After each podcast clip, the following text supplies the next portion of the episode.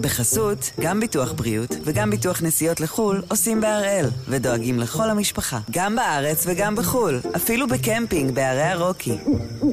כן, גם שם, כפוף לתנאי הפוליסה וסייגיה ולהנחיות החיתום של החברה. היום יום שני, שישה בפברואר, ואנחנו אחד ביום, מבית N12.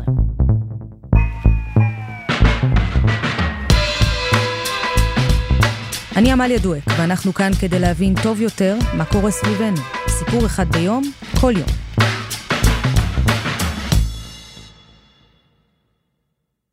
בשבועות האחרונים המחאה הציבורית וכל העיניים הופנו אל ראש הממשלה, שינסה אולי למצוא פשרה במהפכה המשפטית. אבל לפני מספר ימים, עמדה חד משמעית של היועצת המשפטית לממשלה טרפה את הקלפים. היא קבעה שלנתניהו אסור לעסוק בכלל ברפורמה, בשום צורה. מהרגע הראשון שהממשלה הזו הושבעה, השניים, נתניהו והיועצת המשפטית, היו על מסלול התנגשות. אבל עכשיו מגיע רגע קריטי, כשבסביבתו של נתניהו כבר רומזים שההחלטה הזו לא מקובלת עליו.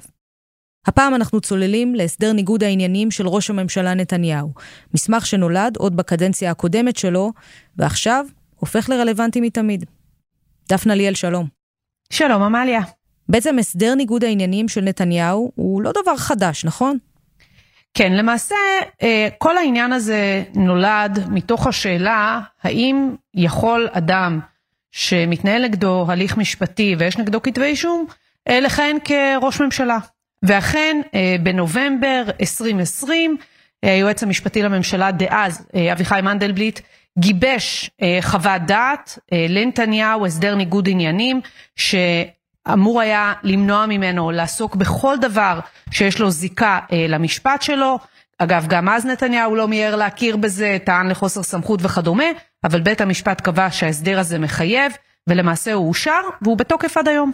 ומה אמר הסדר ניגוד העניינים שניסח אז מנדלבליט? קודם כל, נקבע שלנתניהו אסור בכלל לגעת בהחלטות שנוגעות למערכת אכיפת החוק, בייחוד לבעלי התפקידים שיש להם איזושהי נגיעה לתיקים שלו, הייעוץ המשפטי לממשלה, הפרקליטות, משטרת ישראל וכדומה.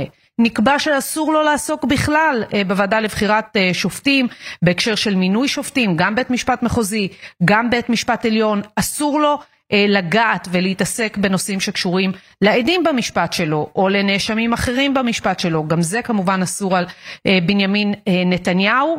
בנוסף, אסור לו לקדם חקיקה שיכולה להשפיע בצורה כזו או אחרת על ההליך הפלילי שמתקיים בעניינו. אסור לו בכלל לעסוק בתחומי הפעילות של משרד התקשורת לאור אופי התיקים נגדו. אלה הסעיפים שנקבעו אז והם בתוקף גם היום.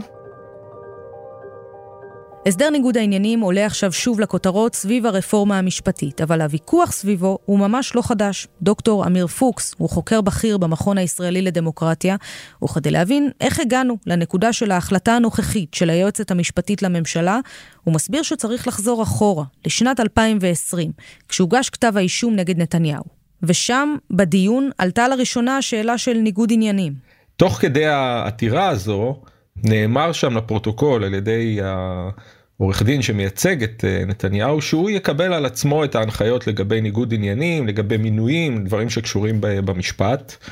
וזה נכתב גם בפסק הדין, שהשופטים רשמו לעצמם שיערך לנתניהו הסדר ניגוד עניינים ושהוא קיבל על עצמו אה, לשמוע לכך. צריך לומר, זה הסדר שקיים כמעט אצל כל שר בממשלה, אבל גם זה דבר די טריקי.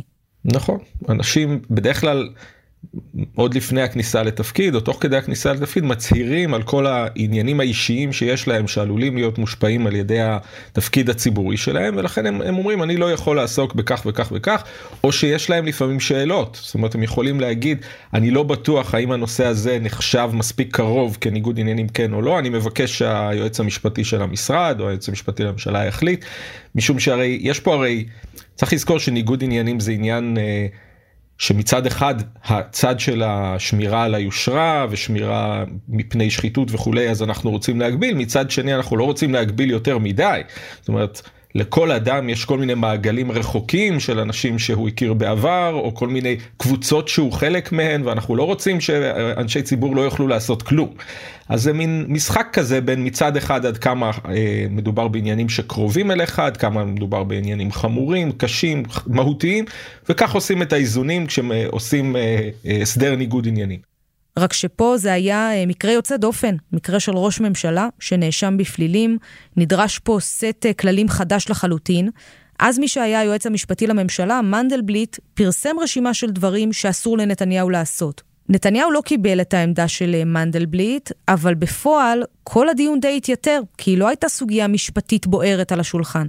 בממשלה ההיא, שבה נערך הסדר ניגוד העניינים על ידי מנדלבליט, מלכתחילה הסיכוי של נתניהו לעסוק בעניינים האלה בצורה פרקטית היה לא גבוה, משום שהייתה ממשלה פריטטית, שר המשפטים היה ניסנקורן, היה כוח וטו לצד של גנץ בממשלה הפריטטית, ככה שממילא אני חושב שלא היה אפשר לעשות יותר מדי מצידו של נתניהו.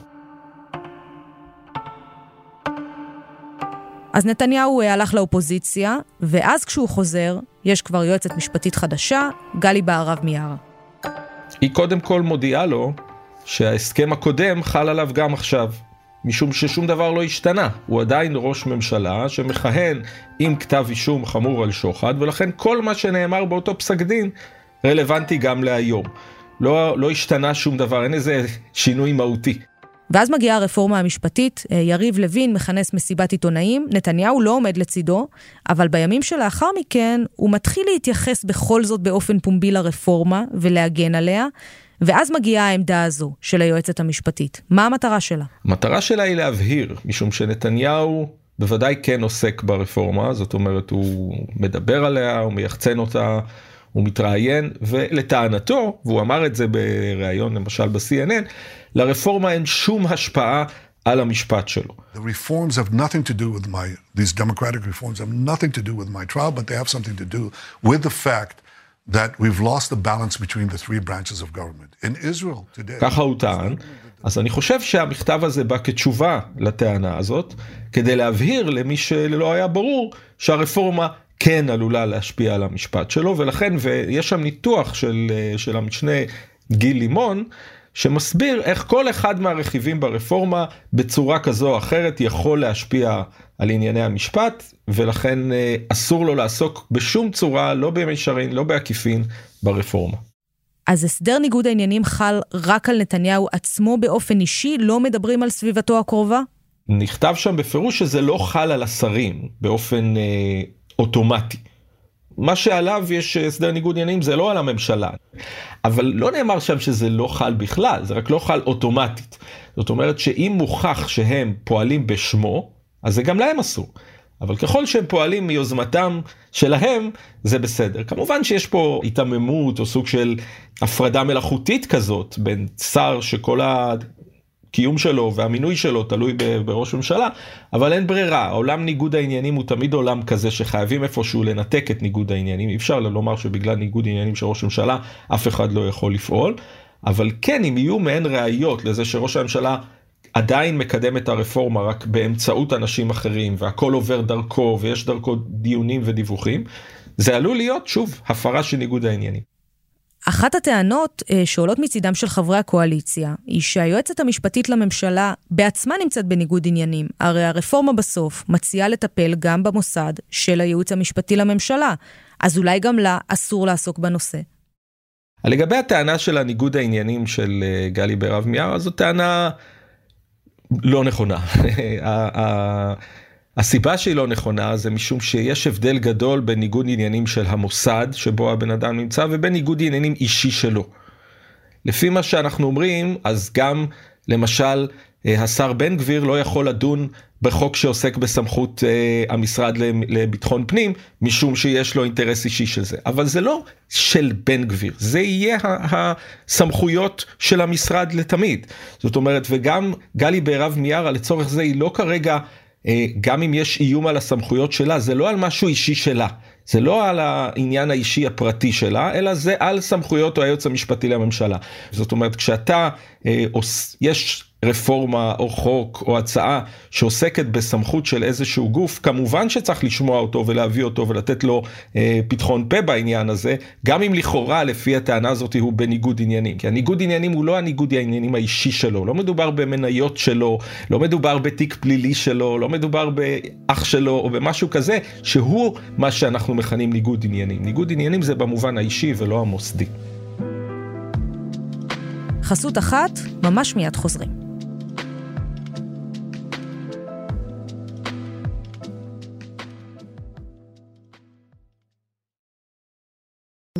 בחסות, גם ביטוח בריאות וגם ביטוח נסיעות לחו"ל עושים בהראל, ודואגים לכל המשפחה, גם בארץ וגם בחו"ל, אפילו בקמפינג בערי הרוקי. כן, גם שם, כפוף לתנאי הפוליסה וסייגיה ולהנחיות החיתום של החברה. אנחנו עם השאלות סביב הסדר ניגוד העניינים של ראש הממשלה נתניהו. דפנה, אז בעצם היועצת המשפטית לממשלה עוברת בחוות הדעת שלה סעיף סעיף ברפורמה המשפטית, ומנסה להסביר למה בכלל יש השלכה על נתניהו, למה הוא מנוע מלגעת בזה. אז בואי נעבור על הסעיפים ברפורמה. נתחיל בוועדה לבחירת שופטים. כן, אז הוועדה לבחירת שופטים אה, היא אולי ניגוד העניינים החמור ביותר שבה מצוי נתניהו לפי היועצת המשפטית לממשלה. קודם כל, זה כאמור מופיע שחור על גבי לבן שהוא לא אמור לעסוק בזה, אבל היא גם מפרטת כמה וכמה ממשקים שנתניהו יכול להיות מהם אה, אה, נהנה אה, ישיר מהרפורמה הזאת. קודם כל, אה, כשאנחנו מדברים על רפורמה שלמעשה תיתן לקואליציה שליטה במינוי השופטים, בעוד שהיום כאמור צריך להגיע להידברות בין נציגי הרשות השופטת, בין אם זה לשכת עורכי הדין והשופטים, אה, לבין אה, אנשי הציבור, אף צד לא יכול בלי השני. אנחנו עוברים למודל שבו הקואליציה יהיה לה רוב בוועדה, גם באמצעות אה, חברי הכנסת והשרים וגם באמצעות נציגים שממנה שר המשפטים. אז קודם כל היועצת המשפטית לממשלה מציינת שהדבר הזה יכול להשפיע על נתניהו הן במחוזי והן בעליון. השופטים שידונו בתיק של בנימין נתניהו בבית המשפט המחוזי ידעו שמי שיחליט לגבי הקידום שלהם לבית המשפט העליון, יהיו אה, אותם אנשים שנתניהו אה, נותן להם הנחיות. זאת אומרת, הם ירצו למצוא חן ביניהם, הם ירצו לרצות אותם, הם ידעו שאם הם ייתנו פסק דין חמור אולי לא יהיה להם סיכוי. זה דבר אחד, בגלל זה אה, אומרת היועצת המשפטית לממשלה, אסור להתעסק בדבר הזה. גם כשמסתכלים על בית המשפט העליון. התיק של נתניהו בסבירות לא מבוטלת יכול להתגלגל ביום הימין לבית המשפט העליון. את השופטים שם ימנו אנשי הקואליציה שלו. וגם באשר להליכים בתוך בית המשפט העליון, היועצת המשפטית לממשלה מציינת שהרפורמה הזו מתייחסת גם אה, למינוי נשיא בית המשפט העליון. היום אנחנו יודעים, הוא נבחר בש, בשיטת הסניורטי, זה נוהג שהתפתח על פני שנים רבות. עכשיו רוצים לשנות את השיטה, שגם הוא ייבחר על ידי אה, אותה ועדה, וגם לכך יש משמעות. נשיא בית המשפט העליון יכול לקבוע למשל את ההרכב שידון בתיקים של נתניהו. זאת אומרת, הוא יכול לבחור שופטים מסוימים, אולי את אותם שופטים שתמנה הוועדה, שהם ידונו בתיק. זאת אומרת, היא ממש מציירת את האופן, היא אומרת, באמצעות השליטה בהליכים הפרוצדורליים, שבו אה, הדברים האלה יכולים להשפיע על נתניהו. היא גם מציינת את סוגיית הפיטורים של שופט. כרגע, אה, לפי הרפורמה הזאת, לחברי הקואליציה יהיה כוח גדול מאוד גם בפיטורים של שופט, אמנם לא משתנה המספר של חברי ועדה שצריך כדי uh, למנות uh, שופט, שבע על פי מודל אחד, uh, תשעה על פי מודל אחר, אבל אם לחברי הקואליציה יש שישה או שבעה נציגים בוועדה, הם מאוד קרובים לפיטורים אפשריים של שופט, הם מתקרבים הרבה יותר מהמצב שלהם היום, והיא אומרת שגם זה בעייתי כשאדם נמצא בהליך משפטי. בואי נעבור לשאר הסעיפים, מה לגבי עילת הסבירות, איך זה קשור לנתניהו? כן, זה בכלל סעיף שאני חושבת שעד שהיועצת המשפטית לממשלה באה והניחה את הדברים על השולחן, הציבור בכלל לא קשר בין אה, אה, עילת הסבירות לאיזשהו אינטרס עתידי של נתניהו, זה נקשר אה, הרבה מאוד בתיק של דרעי, שכמובן פסלו את סבירות המינוי שלו, ובסוגיות אחרות שבית המשפט נדרש אליהן, אבל היועצת המשפטית לממשלה בונה כאן איזושהי קונסטרוקציה מאוד מעניינת. היא אומרת שאחת מהרפורמות אה, שהממשלה הזו מתכננת להעביר היא סוגיית פיצול אה, תפקיד היועץ המשפטי לממשלה. התפקיד של היועץ המשפטי לממשלה אמור להתפצל לתובע אה, וליועץ משפטי. לאותו תובע יהיו סמכויות בכל מה שקשור לניהול המשפט. אולי הוא יכול לבקש למשוך את התיק, אולי הוא יכול לומר שהוא יתרשם שיש כשלים מסוימים ולבקש לעצור את המשפט. זאת אומרת, יש לו סמכויות אדירות באשר להמשך ההליך המשפטי של נתניהו. באה היועצת המשפטית לממשלה ולמעשה אומרת, כיום uh, ההחלטות האלה של נתניהו uh, עומדות למעשה למבחן הסבירות. אם היום, מחר בבוקר הוא יחליט לפצל את תפקיד היועמ"ש, למנות שם את uh, חבר שלו, uh, או את העורך דין הפרטי שלו להיות התובע, יכול בית משפט לבוא ולומר, סליחה אדוני, זה לא סביר. וגם אם יעצרו את המשפט בלי נימוקים uh, כבדי משקל, גם כן יכול בית משפט לבוא ולהגיד, סליחה, ההחלטה הזאת לא סבירה. למעשה עושה היקש בין עילת הסבירות uh, לבין כל התוכנית הזאת של אה, שאפשר יהיה לבטל את משפט נתניהו באמצעות החלטות כאלה ואחרות, היא כמובן אומרת את זה בצורה קצת יותר מעומעמת, אבל היא אומרת שלא ניתן יהיה להכיל את עילת הסבירות על המינויים עצמם ועל ההחלטות של אותם בעלי תפקידים, זאת אומרת נתניהו יכול להיות נהנה ישיר מהסיפור הזה של ביטול עילת הסבירות. ונקודה קריטית נוספת בתוך המהפכה המשפטית היא פסקת ההתגברות, וגם כאן היועצת המשפטית מסמנת קשר ישיר לנתניהו עצמו. כן, אגב, זה בדיוק מה שדיברנו עכשיו. הרי, הרי אם אה, פסקת ההתגברות תעבור, אה, בנוסח הזה, שבו צריך, אה, כרגע רוטמן מדבר על 15 אה, מתוך 15 שופטים אה, שצריך כדי לפסול חוק, אה, אה, ליריב לוין מדבר על 80 אחוז.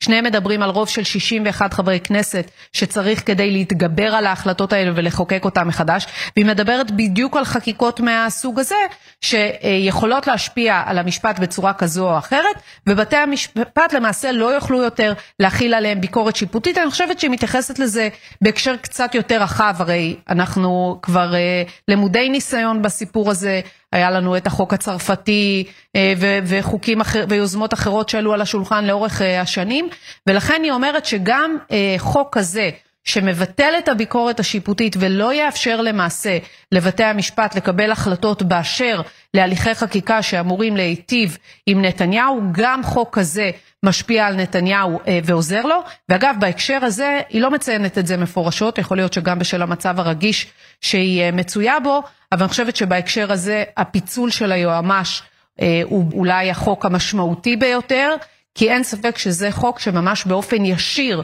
יכול להביא אה, לעצירת המשפט של נתניהו. אין ספק שזה חוק שהמערכת הייתה רוצה שתהיה עליו ביקורת שיפוטית, אה, וזה יהיה מאוד משמעותי אה, לנתניהו אם הוא יוכל להעביר את החקיקה הזאת. בלי שאף אחד יראה האם אותו תובע מקבל אה, סמכויות סבירות, אה, האם אה, יש פה בעצם הדחה בפועל של היועצת המשפטית, יהיו פה עוד המון המון סוגיות משפטיות רגישות, שהיה ויעבור חוק שקובע שלמעשה הביקורת השיפוטית נחלשת עד לא קיימת, זה יוכל להיטיב עם נתניהו, בוא נגיד, כך אם הבנתי נכון את ההיגיון של היועצת המשפטית לממשלה. איך נתניהו הגיב לעמדה הזו?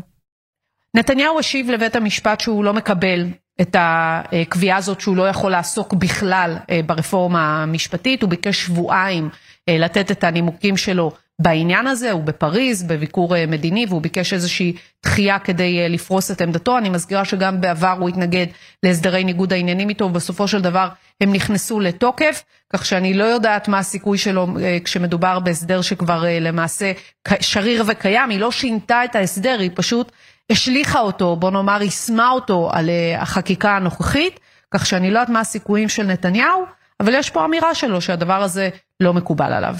יכול להיות, דפנה, שבהפוך על הפוך יהיה נוח לנתניהו לא לעסוק ברפורמה, שאחרים יהיו אלה שיעמדו בראש, והוא יוכל לעמוד מהצד ולהגיד, אסור לי לעסוק בזה. קודם כל, עד כמה שהתרשמתי, נתניהו ממשיך לעסוק ברפורמה. אה, בוא נאמר את זה ביושר. הוא אולי לא אה, עושה את זה בפומבי, אבל אין ספק שהוא ממשיך לנהל את האירוע מאחורי הקלעים, אה, ואני חושבת שגם אנשי הצוות שלו אה, ממשיכים להיות מעורבים בזה, כך שיכול להיות שהוא חושב שהוא עדיין יכול אה, לחסות תחת העובדה שהוא כבר הודיע לבית משפט שזה לא מקובל עליו, או משהו מהסוג הזה, אבל עד כמה שאני מצליחה להתרשם, נתניהו ממשיך לעסוק והוא ימשיך לעסוק, והוא גם זה שיאמר את המילה האחרונה בהקשר הזה, כך שזה המצב כרגע. אני חושבת שהמשקולת התקשורתית היא משקולת דרמטית עבור נתניהו והממשלה שלו. ראינו איך זה היה נראה אה, כשנתניהו אה, לא עמד בחזית ההסברה של הרפורמה הזאת, הוא דמות מפתח בהקשר הזה. אה, הוא שם את כל כובד משקלו על העניין הזה, כך שאין ספק שזה מכשול, זו, זו מכה קשה מבחינת היכולת לתקשר ולתווך את הרפורמה הזו, אנחנו יודעים עד כמה הכישורים הרטוריים של נתניהו מרשימים, אבל למיטב הבנתי מאחורי הקלעים הוא היה ונותר המושך בחוטים. אם בכל זאת נתניהו לא יתעסק ברפורמה המשפטית, איך זה אמור להיראות בפועל? קודם כל אני לא רואה תרחיש כזה, אני חייבת להודות.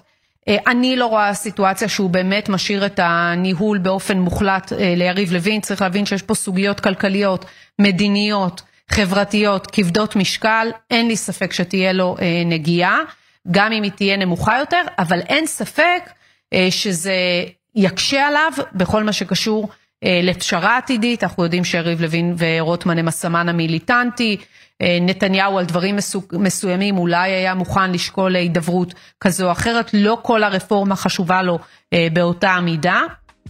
אה, ולכן במובן הזה זה יכול להקשות על תומכי ההתפשרות וההידברות שנתניהו ייקח צעד אחורה. דפנה ליאל, תודה רבה. תודה, עמליה. וזה היה אחד ביום, של N12. העורך שלנו הוא רום אטיק, תחקיר והפקה, רוני ארניב, עדי חצרוני ודני נודלמן. על הסאונד גל רודיטי, יאיר בשן יצר את מוזיקת הפתיחה שלנו. אני עמליה דואק, מחר יהיה כאן גדעון אוקו.